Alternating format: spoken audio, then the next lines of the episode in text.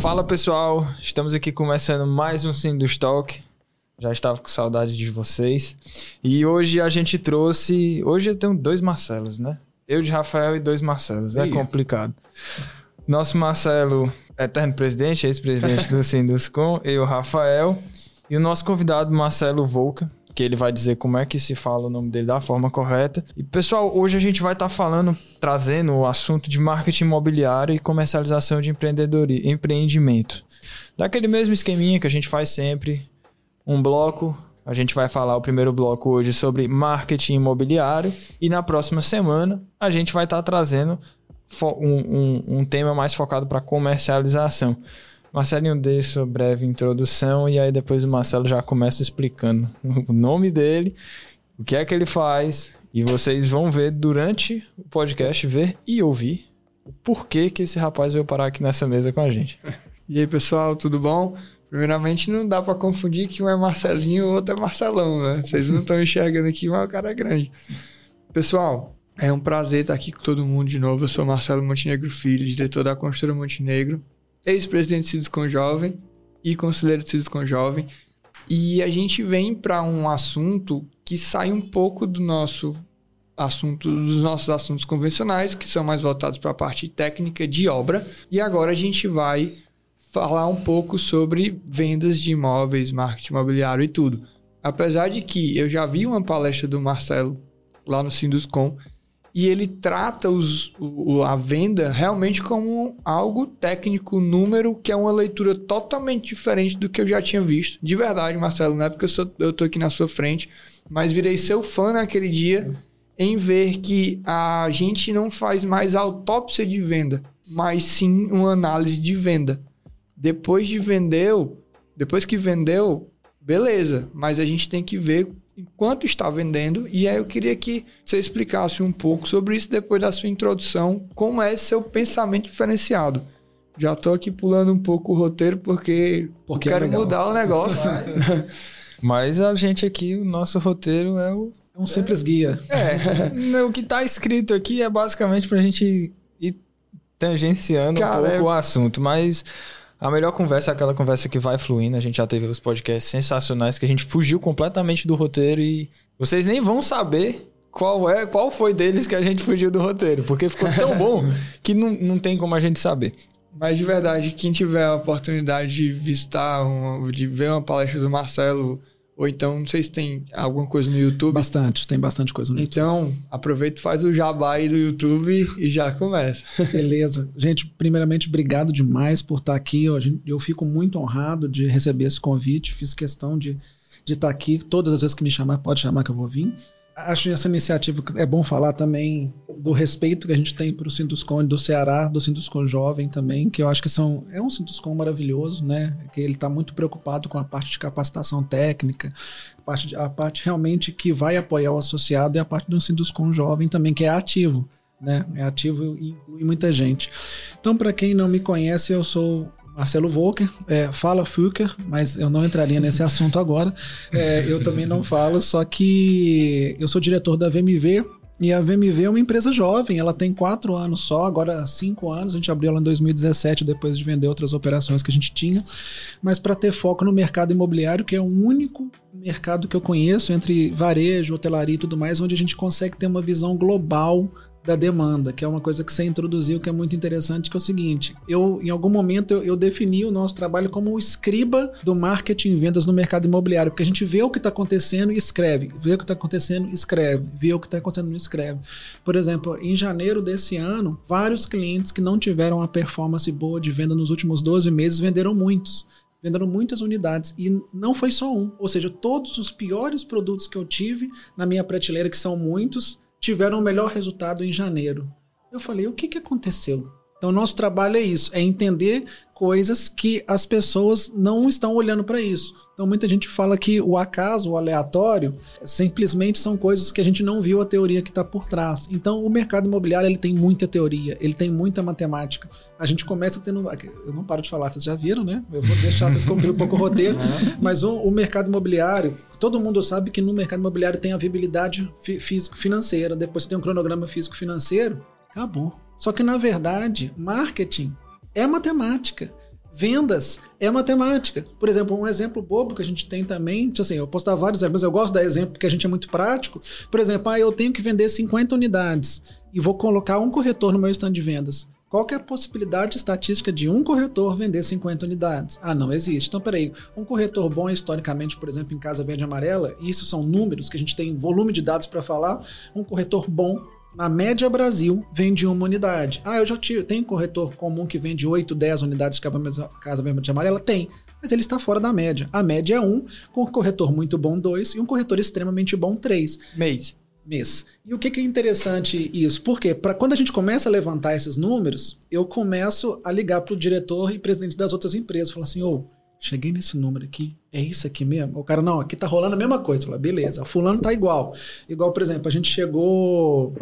É perigoso me entrevistar, tá? Porque vai ser complicado. Mas só, vai dar tudo é, certo. Só que aí a questão é o seguinte, igual por exemplo, a gente, a gente chegou no número de 0,6% do VGV para fazer campanhas de incentivo. Tipo assim, a ah, corretor que vender mais nesse mês vai ganhar 0,6, corretor que não vai ganhar não sei o quê. E a gente vai ganhar bônus, vai ganhar carro, vai ganhar não sei o quê. Aí a gente começou a girar com 0,6 nos orçamentos, aí eu liguei para um, na verdade, um cliente meu que era diretor da Cirela, eu falei assim: Cara, como é que na Cirela você fazia esse orçamento assim? Ele falou: não, na, na Cirela a gente, a gente tinha orçamento que era 04, tinha outro que 05, tinha outro 06. Eu falei: então, peraí, então funcionou o 06, que realmente que eu achei faz sentido. E ao longo dos anos, e já com uma equipe muito grande, a nossa equipe só fica fazendo isso. Além de atender demandas operacionais do cliente de, de gestão, a gente vê qual que é a melhor prática de tudo. Então, assim, é que empresa parou até hoje para fazer normatização de marketing e normatização de venda? O que, que é norma? Igual a gente tem ISO. Ah, qual que é a ISO para fazer escada? Eu tenho uma, é isso, não, eu tenho uma NBR para fazer escada. A escada tem que ter uma altura, tem uma, uma distância de. A gente também tem uma norma para fazer estande de venda, uma norma para fazer anúncio, uma norma para. Ah, eu posso fazer coisas fora da norma? Posso mas a norma é a, meu, a, minha segurança. Então a gente pega o cliente dentro de tudo que a gente já conseguiu normatizar, que é bastante coisa. Por exemplo, a meeting de vendas. A gente tem uma norma de meeting de vendas. Quando tem que divulgar, quanto que tem que investir, quantas pessoas tem que ter proporcional ao VGV, de forma que eu posso colocar para uma pessoa que é júnior uma norma escrita falar assim, vai por esse caminho que não vai dar errado. Ah, a gente quer pasteurizar as operações? Não queremos. A gente quer balizar por um bom nível. Porque, por exemplo, o povo começa. Eu não tô deixando você falar, pode, pode falar. Você, você vai esperar eu respirar, eu não vou parar de. Não, parar. não um pouquinho desse negócio não. A gente vai interromper qualquer é, coisa. Não, porque. Pode interromper, porque comigo funciona assim. Então, como eu não trabalho com vendas de imóveis, eu. A gente tá falando para um público que não é todo mundo que vai estar tá nesse ambiente. Marcelinho, ele, ele trabalha um pouco com isso, que tem os corretores da Montenegro e tudo mais. Só que não é, o, não é a principal atividade dele. E aí eu vendo isso, o que o Marcelão faz, ele explica com números o que a gente não vê como números e acha que são números por acaso ou que nem números tem. Acha que é aleatório. Cara, acha que é aleatório. Na verdade é o seguinte, eu vou mudar o nome desse episódio aqui, pode cortar. No, no começo do episódio vocês vão escutar uma coisa e agora o episódio vai mudar de novo. É. O nome agora vai ser Engenharia de Marketing, pô, porque isso aqui Sim, é, é exatamente isso. Era toda a vida na construção, a, a, minha empresa hoje, que, é, que vem do meu pai, a gente tem 47 anos de atuação. E sempre eu vivi nesse mundo de, de construção civil. A parte mais subjetiva de toda a é indústria, é toda a cadeia é marketing é. e vendas. Agora o Marcelo tá vindo aqui com o número, número, e tá mudando esse negócio. Exatamente, porque a gente tinha aquele feeling. Ah, eu acho você pode até ter falado, com certeza. Ah, eu acho que três corretores dá conta. Ah, cinco corretores dá conta. Mas de onde é que veio esse eu número? Acho Por que, que, que ele pega veio? 6 mil reais o um metro quadrado. Beleza.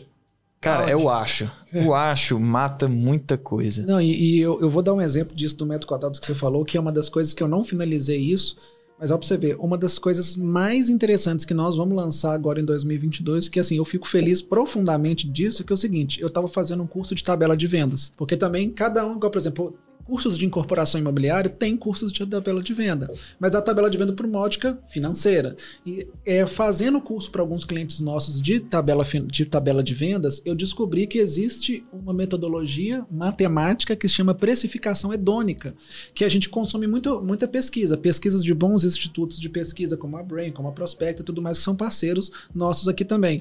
Aí o que, que acontece? Só que nenhum incorporador consegue conectar totalmente ao que é dito na pesquisa com o que é vendido no stand de venda. Só que existe uma fórmula matemática que é consomatória, com algoritmo, onde eu consigo pegar os principais concorrentes de uma região, os principais atributos que é visto por um grupo focal que é feita a pesquisa e eu faço um comparativo de mercado que gera uma tabela de venda. Existem programas de computador que fazem tabelas de vendas automático baseado nos interesses dos consumidores que responderam as perguntas. Então, o nosso é Você muito pode doido é um, isso. É, um, é, é doido, chama precificação hedônica. É, é tipo um TQS para estrutura de vendas, cara. É, cara, é, um, já... é, é, muito doido. É um sistema de tipo controle de, de caixa para vendas. É muito, é muito sinistro. Não, e eu fui e, e quando eu fui você fazer pode, só você pode Fala o nome, então, pode falar nome. Você pode citar alguns ou então de algumas empresas que fazem isso só pra cara, gente Eu eu achei duas teses de doutorado no Brasil que citaram isso. Eu tenho, eu tenho as fórmulas matemáticas, esses, esses programas eles não são para o mercado imobiliário, mas existem teses de doutorado. Se você bater precificação hedônica no Google, fala precificação hedônica de produto imobiliário, vocês vão achar essas teses de doutorado, onde se constrói o raciocínio em cadeia. Então, esse é o nosso trabalho. É que eu não consegui, porque eu fui cavando esse buraco eu fui estudando. Aí, aí é o seguinte, eu falei, gente, não deu, não tem jeito. Tipo assim, eu fui cavando e era um negócio muito profundo. Mas o nosso, e eu vou, eu vou terminar isso, mas existem programas que não estão disponíveis para as pessoas normais e existem teses de doutorado e não existe nenhuma empresa que faz isso.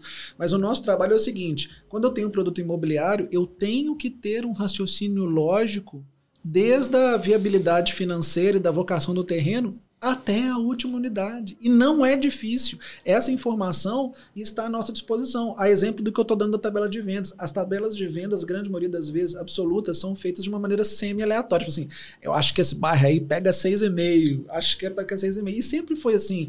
A gente sempre vê esse papo de, de, de, de, de stand de vendas que é tipo assim, ah, não, esse bairro aí esse bairro aí é para três quartos. Aqui vai pegar um três quartos, dois quartos, não vai pegar. A gente é contra tudo isso. Então a gente até tem um cuidado muito grande, principalmente eu, que às vezes sou muito firme na afirmação, porque às vezes a gente chega num stand de vendas, aí alguém no stand de vendas fala assim: acho que não está vendendo por causa disso. Eu falei: olha, desculpa, mas o meu trabalho não é confiar no que você está falando. Meu trabalho é conferir se isso tem a ver com a realidade. E grande maioria das vezes a pessoa coloca, projeta no marketing e projeta no vendas a crença dela. Ah, não, porque é, essa coluna não vendeu por causa que não bate sol às três horas da tarde. É nesse nível. É quando você vê, a gente muda uma coisa e vende tudo, mesmo fazendo calor no negócio. Então, assim, a subjetividade no marketing e vendas culturalmente é 100%. Se faz tudo na base cowboy.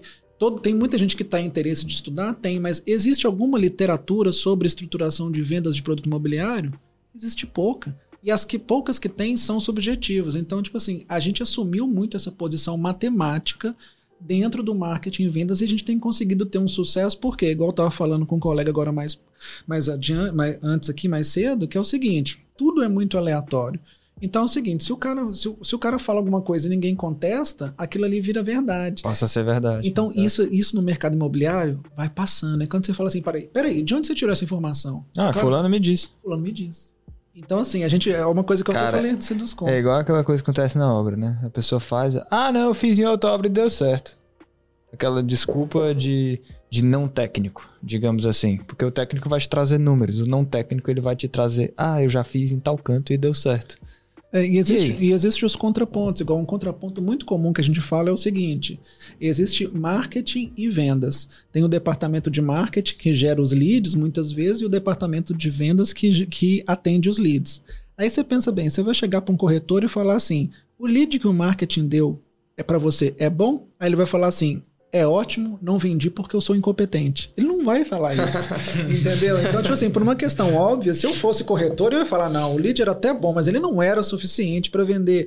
Então, tipo assim, a gente também tenta tirar todos esses gatilhos de subjetividade no processo. Então, por exemplo, nesse caso, entre o marketing e vendas, a gente coloca um departamento no meio que é o pré-vendas, que eu, que eu levanto muito essa onda, essa bola, justamente para equilibrar esse processo todo.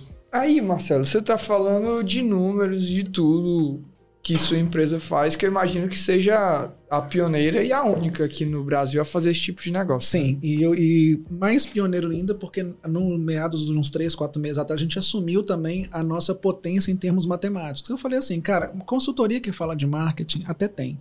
Consultoria que fala de vendas até tem, mas com a capacidade de cálculo que a gente tem, não tem. Então vamos embora. Vamos focar no cálculo mesmo. Então a gente focou muito no Big Data. Cara, ninguém briga, ninguém briga com número. É.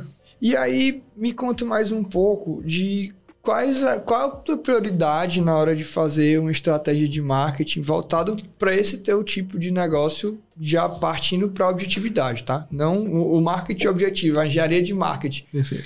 É, quais, quais, são os pontos prioritários e quais as principais ferramentas para a gente gerir um, um, marketing imobiliário, lançar um empreendimento? Perfeito. É, e no, no cerne absoluto da, da pergunta, que eu acho que é o que eu vou conseguir sem ser tétrico e aleatório durante duas horas, é o seguinte, porque uhum. tem uma parte filosofal, né? Que é, porque tem coisas que eu não consegui resolver ainda. Só que é o seguinte: onde existe muito pecado na hora de fazer o lançamento Primeira coisa é orçamento. Né? Aqui, felizmente, no Ceará, eu tive o prazer de ver várias incorporadoras com um orçamento rigoroso de marketing. Só que a cultura que a gente tem é gastar o mínimo possível. Quando é incorporador, o que, que acontece? O incorporador ele tem a viabilidade dele. E muitas vezes, por não ter um conhecimento profundo de marketing, ele dá uma jogada no marketing e vendas para o mínimo possível, para dar viabilidade, às vezes uma viabilidade complicada. Aí você vai falar assim, cara, esse produto eu tô vendo que ele vai ser um pouco complicado, eu vou precisar de 9,5%, 10% de marketing em vendas, que é um padrão. Aí o cara fala, não, mas na minha viabilidade passou 8%. Mas 8, 8, 8 não tá certo. Aí a gente já começa com impasse. Por quê? Matematicamente, a média que a gente investe em marketing vendas em nível Brasil, quando eu falo é média alto padrão, baixo padrão, qualquer cidade, uma média forte. Que é a gente fala muito de estatística. Lógico, você está num beira-mar, você está num caso verde amarelo de 150 mil, vão ter deformações, mas a média forte é 9. Temos clientes que gastam 10, temos clientes que gastam 8. Mas quando o cara chega e fala assim, pô, mas a minha, a minha, o meu orçamento de marketing e vendas está em 6, 7. Eu falo, não, mas espera aí já está fora do. A gente já começa a fazer análise de risco. Então a primeira coisa é: temos que fazer um orçamento dentro das boas práticas do orçamento. Boas práticas do orçamento quer dizer o quê? Um equilíbrio entre todas as rubricas do orçamento. Por exemplo, eu tenho um orçamento de 2 milhões de marketing para gastar com produto. Aí eu faço um stand de 1 milhão e 700. Isso é comum. Aí eu falo, ah, o stand é 1 milhão e 700, então eu vou ter 300 mil para o pro produto inteiro. Então, por quê? Ele desequilibrou o peso. Ele tinha o dinheiro, mas ele desequilibrou. Isso é muito comum. Marketing é fora corretagem. Né? Fora corretagem. E isso que é interessante, porque assim, o cara que fez isso do stand, eu tenho vários clientes assim, e esse caso é real, é, ele não fez por maldade. Ele fez porque ninguém chegou para ele e falou assim, cara, seu stand ele não pode passar de 0,5, de 0,6, baseado nas boas práticas que ninguém nunca escreveu. Então a gente chega, eu tive uma conversa aqui em Fortaleza e falou assim: não, mas eu vou fazer um stand. Eu falei: olha, esse stand que você tá fazendo tá 0,3, tá dentro do que a gente tem visto com média. Não, peraí, seu stand aí tá dando 1% do VGV, porque o cara ficou, achou bonito fazer um stand. Isso acontece, o cara quer fazer um stand maravilhoso. Falou assim: ó, faz porque você quer, mas não tira da minha verba, porque eu vou pegar 1% do VGV e fazer um stand e eu vou torrar seu dinheiro além desse 1%. Então a gente traz norma financeira para tudo que vai ser gasto. Porque como não existe essa cultura de só que na obra você sabe, você sabe que você não pode gastar mais do que isso, tem tudo muito normatizado. No marketing a gente normatiza financeiro. Outra coisa é o cronograma físico financeiro. Eu não posso gastar tudo descompassadamente, porque uma das coisas para finalizar esses dois pontos, vou falar só de cronograma e financeiro. Cronograma, por exemplo, eu tenho 2 milhões. Aí eu fiz certinho, falei, não vou fazer o stand de 1 milhão e 700, vou gastar tudo direitinho de acordo com o que eu entendi que é a boa prática do mercado, que ninguém nunca escreveu, mas eu conversei com muitas pessoas, tive sorte de falar com pessoas sensatas. Só que teve um colega meu que falou que vai, lança, que vai vender tudo no lançamento. Que aqui a gente tem uma cultura de falar assim, cara, o lançamento vai bombar, isso aí vai derreter. Vendeu rápido, o produto é bom, né? O produto é bom, maravilhoso, não sei o quê. O incorporador, munido desse otimismo, ele pega os 2 milhões e gasta um milhão e meio no primeiro mês de lançamento, porque eu vou fazer um show, eu vou fazer um stand maravilhoso, vou fazer um coquetel, vou fazer uma venda, vou fazer um meeting para mil corretores. Aí ele vende 10%. Ele não tem dinheiro depois. Então, assim, se a gente conseguir é, fazer uma projeção de vendas. Aí eu vou usar o VSO, que a gente tem todos, o próprio Sinduscom também tem essa visão de prateleira. Se eu vou ver uma projeção de vendas, eu, te, eu projeto minha despesa dentro desse tempo. A chance da gente ter problemas de marketing e vendas já diminui muito, porque eu não tenho descompasso dentro do meu processo. Entendeu? Então, e as ferramentas? Tá. É, as ferramentas, assim. Se tiver, né? Tá. Isso é interessante. Assim, eu vou citar a ferramenta que a gente não trabalha sem, que é o CRM. Tipo assim, o C... aí você pode falar assim: ah, se te se deixar você para lançar um prédio no deserto, eu preciso de um CRM. mais nada. E corretor, naturalmente, o prédio. Sim, com certeza. Só que a gente não é fã é, de projetar expectativas em ferramentas. Isso foi muito interessante porque assim, a gente veio de outros mercados, eu acho que isso nos trouxe muita maturidade, eu acho que é interessante só complementar isso no início. É, a gente veio do varejo, veio da telefonia, veio do telecom, então a gente lidou com grandes volumes de orçamento e grandes volumes de equipe. Por exemplo, eu já montei equipe de pré-venda com 700 pessoas. Quando a gente monta numa construtora com dois, é bem fácil. Então, a gente fez para empresa de TV a cabo, a gente tem cliente de empresa de TV a cabo nos Estados Unidos e tudo mais. Não parece, eu cobro barato, porque é legal falar que tem cliente nos Estados Unidos, mas de fato. é... Só que isso nos traz muita competência, porque o mercado imobiliário, como o nosso ticket é muito grande, são tickets de 200 mil a 20, 30 milhões, a gente não trabalha com ciclo rápido de clientes. Então a gente trabalha com poucos clientes e, e um ciclo mais longo. E um né? ciclo longo. Você vê uma telefonia, é pau quebrando, é negócio é, de 30 todo reais. Dia, ele é... troca ali, o volume é. dele é muito maior. Ou seja, então, por exemplo, muitos dos nossos treinamentos que a gente tem, por exemplo, de vendas e pré-vendas, eles vieram de grandes times de mil, duas, três mil pessoas de varejão. Porque no varejo, a gente tem controle total do processo de atendimento. Uhum. E na, aí eu faço um convite para todo mundo que está vendo. Qual construtora que sabe exatamente o que o corretor está falando com o cliente na ponta de venda? Não sabe, porque está no sabe. celular dele. Olha o tamanho desse risco de gestão. E, e aproveitando que você já está falando sobre isso, da gente. de você complementar um pouco, né, de como a internet e as ferramentas digitais, que, como você disse, não tem tantas ferramentas como a gente vê para orçamento, para proje projeto, para N, N, N partes da construção. Para a parte de marketing ainda não tem assim, uma ferramenta disponível, aquela ferramenta, rapaz, se você fizer com essa ferramenta, a probabilidade aumenta muito. Eu digo que a ferramenta é esse homem aqui, que está sentado na nossa frente, a obrigado, ferramenta humana. Obrigado. A gente está dando muita atenção para Fortaleza também, e... eu fico feliz com o Jabá. Muito bom. E aí, você falar um pouco de, de como que a digitalização atual hum, contribuiu para o marketing imobiliário hoje e também falar um pouco de como que ela era, as mudanças que ocorreram. Ótimo. Que, assim, foram boas. Era aquilo que a gente combinou aqui... antes do, do, podcast, né? Exatamente. Pra eu responder. Ah, tá. Porque é interessante, porque a gente já viu e acompanha a evolução de tudo, cara. A gente acompanha a evolução de celular, a gente acompanha a evolução de carro, a gente acompanha a evolução de TV.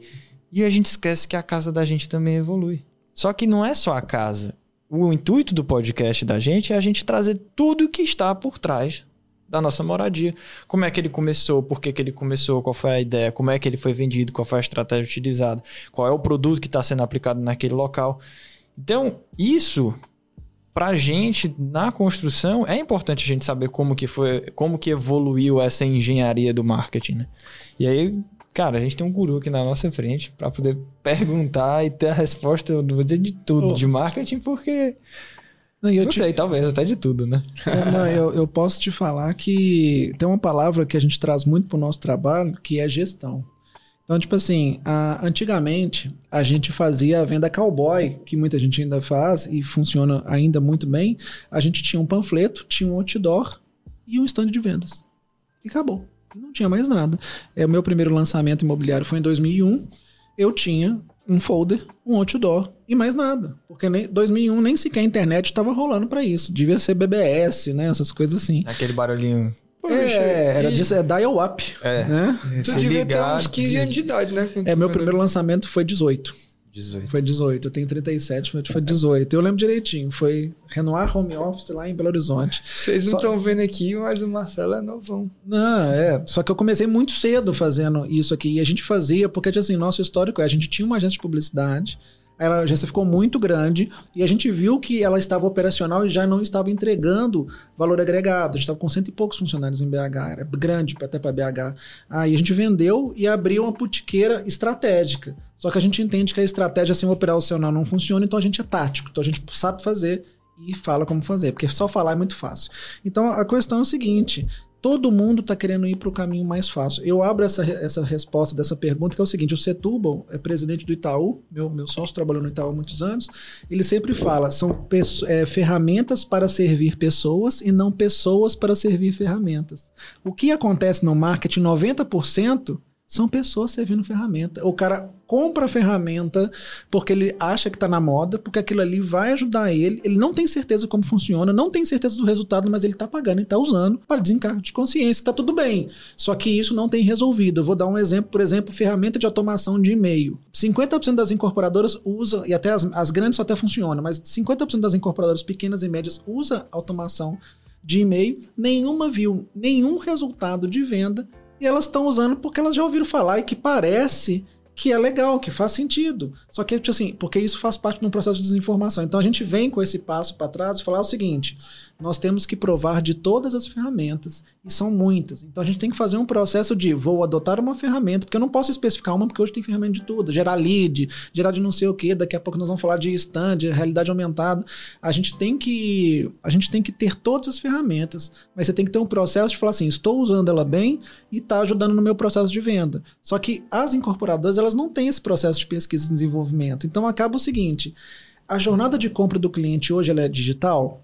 É, melhorou muito. A gente consegue fazer muitas vendas porque o, o, cara, o processo de venda antes, antes que o cara pisava no stand, ele pisava no stand porque ele queria comprar. Hoje não, ele entra na internet muito tempo antes dele querer comprar, que é o que a gente chama do o Google divide o nosso momento em, em quero conhecer, quero comprar, quero saber fazer, quero visitar. São, são os micro momentos que o Google fala. O Google é parceiro da gente, a gente faz muita palestra no Google também. Então, assim, o micro momento quero conhecer mais no mercado imobiliário não existia. Então, assim, o corretor e os, a gestão de vendas, ele não tinha a visão de como atender o cliente que não quer comprar. Então hoje nós temos que avançar em ferramentas de experiência para o cliente que quer conhecer mais sobre o produto. Então a internet veio para o cliente se informar, para depois que ele se informa, ele vai para o stand de venda. E é isso onde a gente está pecando muito: atender sem ter o interesse de comprar. E eu acho que para finalizar esse bloco, eu vou te propor um desafio. Vamos juntos. Você explicar a diferença de inbound marketing para outbound marketing. Perfeito. Em dois minutos. O dois minutos é o desafio. É, Exatamente. fácil. Até falando dessa questão de, de digitalização e comercialização, um colega meu, ele fez a aquisição de um terreno, né, do Alphaville Fortaleza, agora é, que foi lançado. Sabia. Eu conheço o processo dele. E todo o processo foi feito, ele estava em outra cidade, fez todo o processo pelo celular e depois ele compartilhou comigo, falou assim, poxa, Rafael, cara, tu sabia disso aqui? Eu falei assim, cara, que massa.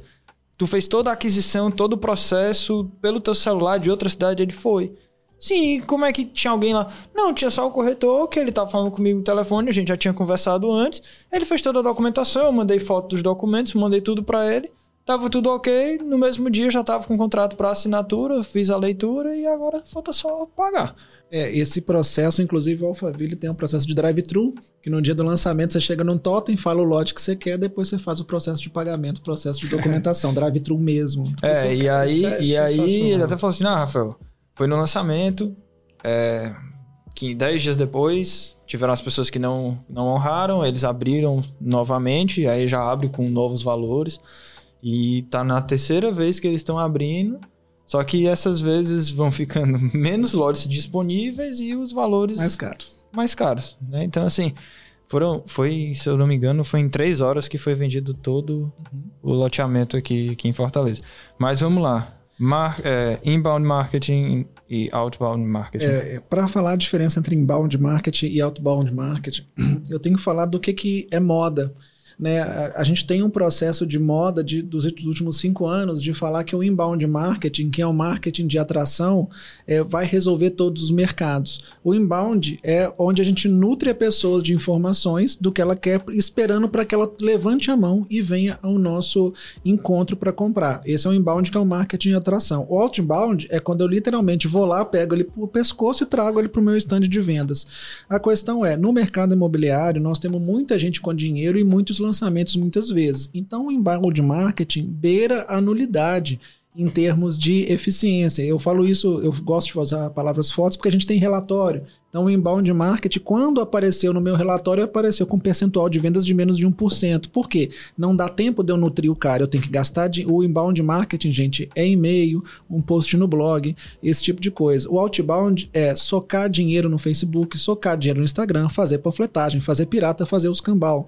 Então, tipo assim, numa, numa explicação grosseira, o outbound no mercado imobiliário é o agressivo, é o que traz. Nas empresas de alto padrão, no que a gente está entregando um produto mais boutique, que é cheio de conceito, que tem assinatura de design, esse tipo de coisa, o inbound é interessante, porque a gente divulga os diferenciais. Mas em último caso, o que ainda reza, o que ainda é importante é a agressividade de vendas. Né? Quando a gente tem um produto, por exemplo, ah, vou, eu vou vender um apartamento no Vila Nova Conceição, em São Paulo, a 25 milhões. O inbound é interessante, porque eu começo a falar daquele produto para um cara que eventualmente vai comprar a três anos depois. Só que eu preciso ter um investimento alto. E com, então, quando põe dinheiro na roda, vira outbound, porque eu estou indo enquanto a pessoa. Então, se você só olharem na sua vida, nenhum empreendimento te, teve nada muito relevante sem que a gente aporte dinheiro. Então, a regra é o outbound. O inbound, também de uma forma muito firme, eu falo assim: ah, se você tem uma sobrinha que usa, que vende cupcake manda ela fazer inbound, porque ela não tem dinheiro. As construtoras têm dinheiro, e se você não pôr muito dinheiro na roda, seu concorrente vai pôr.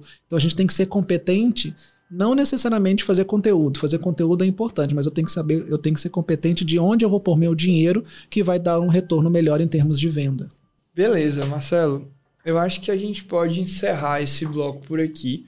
Okay. Deixar um gostinho de quero mais. Já vou deixar aqui uma, uma, uma dica do que vai acontecer no próximo, que é uma pergunta que também está fora do roteiro. Estou achando, com todo respeito a todos os meus outros amigos que já passaram por essa mesa, esse episódio especialíssimo, que é uma área que sou apaixonado, porque é o desafio que eu tenho na construtora. O maior desafio, eu acho, porque até então eu via, enxergava como subjetivo e no dia lá da sua palestra já comecei a enxergar de uma maneira diferente e agora estou sendo mais ainda esclarecido. Então, um gostinho de quero mais que eu já vou deixar para o próximo bloco é: escutem se essa metodologia do Marcelo serve para pequenas, médias e grandes incorporadoras ou vendedoras. Então, é, a gente se vê no próximo episódio, completando esse assunto. E espero que todo mundo tenha gostado dessa parte desse bloco. Obrigado, pessoal. Até próxima terça. Até já, já. Valeu. Valeu.